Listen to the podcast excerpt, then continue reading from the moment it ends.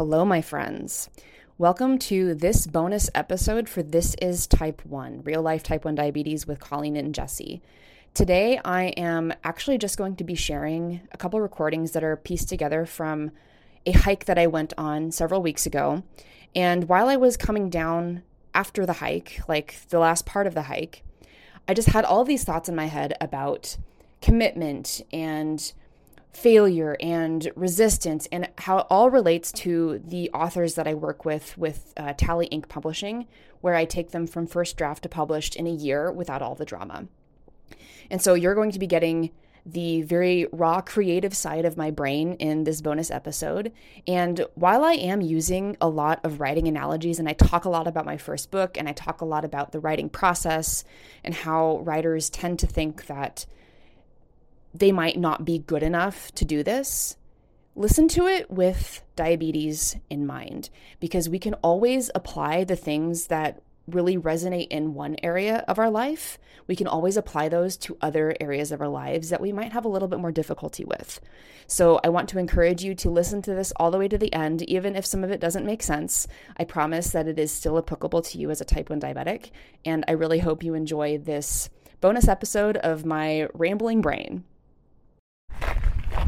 commitment is knowing it's as good as done.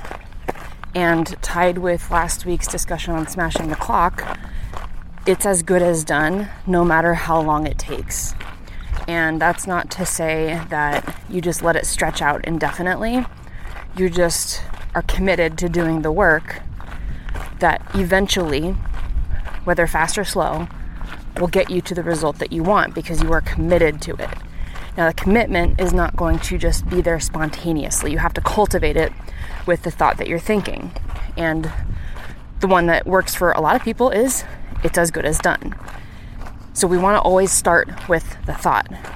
When you don't feel committed to something, or you're letting something go that you had previously thought you committed to, but realized day after day that I'm not doing this thing, what's wrong with me? You never want to look at it from that perspective. You want to ask yourself the question what am I thinking that is having me show up in this way? How am I feeling that is having me show up in this way? Because I guarantee it's not going to be the circumstance. It's not going to be the things around you or the distractions that pull you away from your work or all the things that you might let get in the way. It's always going to be the thought. It's always going to be how you are thinking about that thing you are presented with. We say in the coaching world that you are not your thoughts. And the way we know that is let me back up. Your circumstances are not your life. Your circumstances do not dictate who you are, what you do, how you live. I have type 1 diabetes. For many people with type 1, this is a circumstance that they blame, that they live from fear in, that they don't take ownership over, and so their lives are not as rich or as abundant or achievement fulfilled or whatever you want to call it as they would like.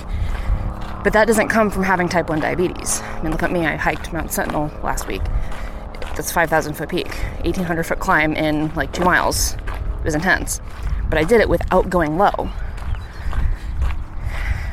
And for a type 1 diabetic who doesn't have that confidence in themselves to do the hard thing, to commit to it no matter what, to learn how to do things, that person is never to never to get there. So it's the same with your writing. What things are getting in your way that you are letting interrupt your commitment? What are the things that are turning off that no matter what or no matter how long it takes, what are those things that you are deciding, even if it's unconscious, what are those things that are derailing you? And take an honest look at them. Do you want those things to continue to be the reason you're not living the life you want? And I'm guessing the answer is no. So, the answer then is to decide on purpose how you want to think about those things or own your decision to not actually work on the thing you had committed to in that moment. Doesn't mean you haven't fully committed to it. Just means in that moment you have decided that something else is more important and you will get back to the thing that you were committed to before. The other side of that question is what if I fail at the thing I committed to? And when we ask that question, the answer is to go back to the definition of commitment doing it no matter what. Having that confidence in yourself that no matter how long it takes, no matter what happens, you will always get back up and try again. When we use failure as a reason not to continue committing to the thing, that means we're just failing ahead of time. So we still feel the feeling that we're trying to avoid in the end, which is some sense of disappointment or rejection or whatever negative emotion it is. But it's never the result, or it's never going to get in the way of commitment unless you let it. Just because you quote unquote fail at something that you have committed to doesn't mean that you're not cut out for that thing. I see this so much with writing. People think if like if they don't have a good re- uh, reception from their beta readers or if somebody they admire and trust tells them that their manuscript sucks or that they're not a good writer or like if in the past a teacher has said you should not write because you're terrible or you're never going to make something of yourself people can take that so many different ways, but it's never it's never outright truth. Writing is something that you can get better at. It's a skill. And if you are familiar with the work of Carol Dweck with growth mindset, the idea is that we can always learn something. Writing is not a fixed ability.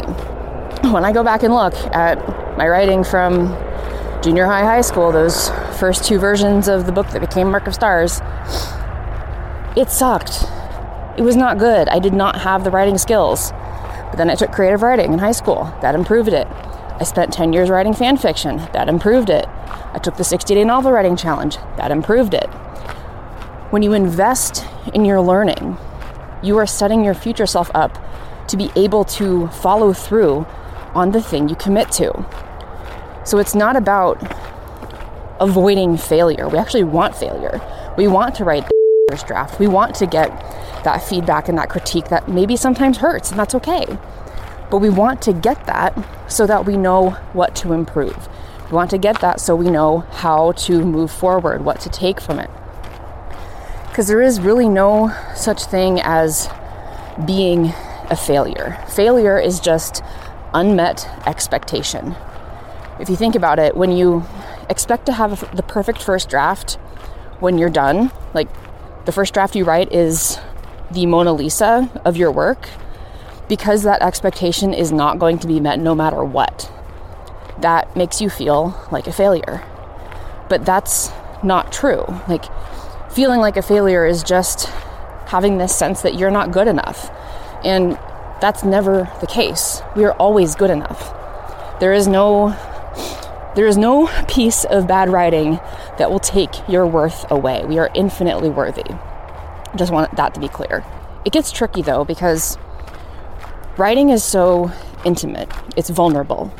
And when we share our writing with other people, that's scary because that's exposing a part of ourselves to somebody who could potentially crit- criticize it, who could tell us that it's it's terrible and it's not good and the solution to that isn't to avoid it, it's to be willing to experience that negative emotion when it arises.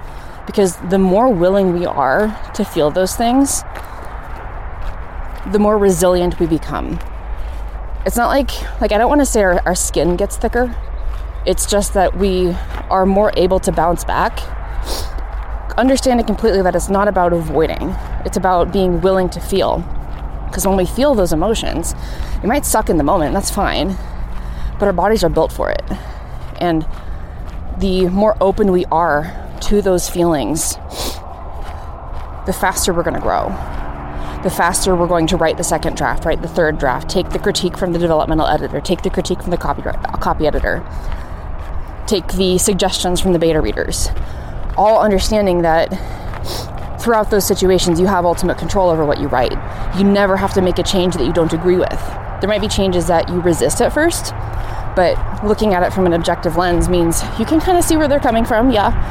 and then make the decision from there. I remember when Haley edited the first draft of my book, there were two characters that she really wanted me com- to combine. And I was so resistant to the idea because I loved like one of the character names, I loved what he was doing, I loved how he showed up in the story, but she told me he was flat. Like there is no dimension to him. He was just a flat static character if you remember writing class back in back in the day. And it took a bit for me to un- to realize, yeah, okay, I can see that. I can create another character down the line with that name that I like, maybe if I want to. But ultimately, combining that character, those two characters, created Renault. And Renault was the name of one of the characters beforehand, but the version of Renault in Mark of Stars now is so much better than the version of him before I combine him with the other character. And the funny part is, Renault's like one of my favorite characters. I love writing him because he is just so cantankerous, he's so grumpy, he's so acerbic, he's like he's like the anti-hero, which is funny. But that wouldn't have happened if I wasn't willing to take the critique, wasn't willing to feel the resistance or the negative emotion around having somebody tell me that I should probably combine these characters because Haley knows what she's talking about. I this was my first draft she'd at this point written like three three or four books two or three books something like that but i went to her and i paid her for her advice because i knew that she had more experience than me i knew that she had a different eye. She had a reader's eye and also a writing eye. And that combination in an editor is priceless. So i can't thank haley enough for all of the feedback she's given me on all of my work. But the point is being willing to feel those things being willing to own that maybe you aren't a great writer right now, but that doesn't mean you can't become one. Because all of the writers that you admire, every single one of them, they went through a period where the first draft sucked. They went through a period where the first five drafts sucked. Everybody goes through this period. And even, I was talking to one of my clients, even Neil Gaiman, who is a very prolific, very, very celebrated writer, he always goes through a period where he feels like his work is trash, that it should just be thrown out, that he's no good, that he's not cut out for this. We all go through this. I guarantee you are not the only one to feel like it all sucks, we need to throw it away. But it's also important to recognize that that is a trough of a sine wave of emotions, if you know anything about math and we're all going to go through it. It's not realistic to expect that we're always going to be feeling great about our work. I mean, there are moments where I look at my stuff and I'm like, well, that probably should not be written down. That does not work very well. Or I'm questioning my decisions about how I chose to write a scene, or I'm worried that when I get to the end of my rewrite, it's not going to be great, good enough for going straight to copy edit, so I'll have to have another developmental edit round. And it's just, we all go through that. And it's not to say there's anything wrong with that it's the resistance of that that's the problem. And that's what I really want to hit home in this is when we resist those negative emotions, when we resist the things that don't feel great, we end up making them stronger. And I don't want I don't want my my authors to be in a place where they're so resistant to feeling the rejection or feeling the disappointment or feeling the sadness that comes with the ups and downs of a writing journey to use that as a reason to stop because that is that is never something that I want you to do. I want you to always be confident and persistent. Not necessarily consistent, like you write every single day or you write every single week, but you always come back to it. No matter how long you've been away, if it's been five months, a year, 10 years, no matter how long you've been away from the craft, you are persistent to come back. So that's what I want to leave you with. Hey, if you like what you're listening to on this podcast, you have to join us in the Half Dead Pancreas Club. It's my private community where you'll connect face to face with other people with type 1 diabetes, get personalized emotional support, and learn how to handle anything T1D throws at you. Join us over at inspiredforward.com slash community. I can't wait to see you there.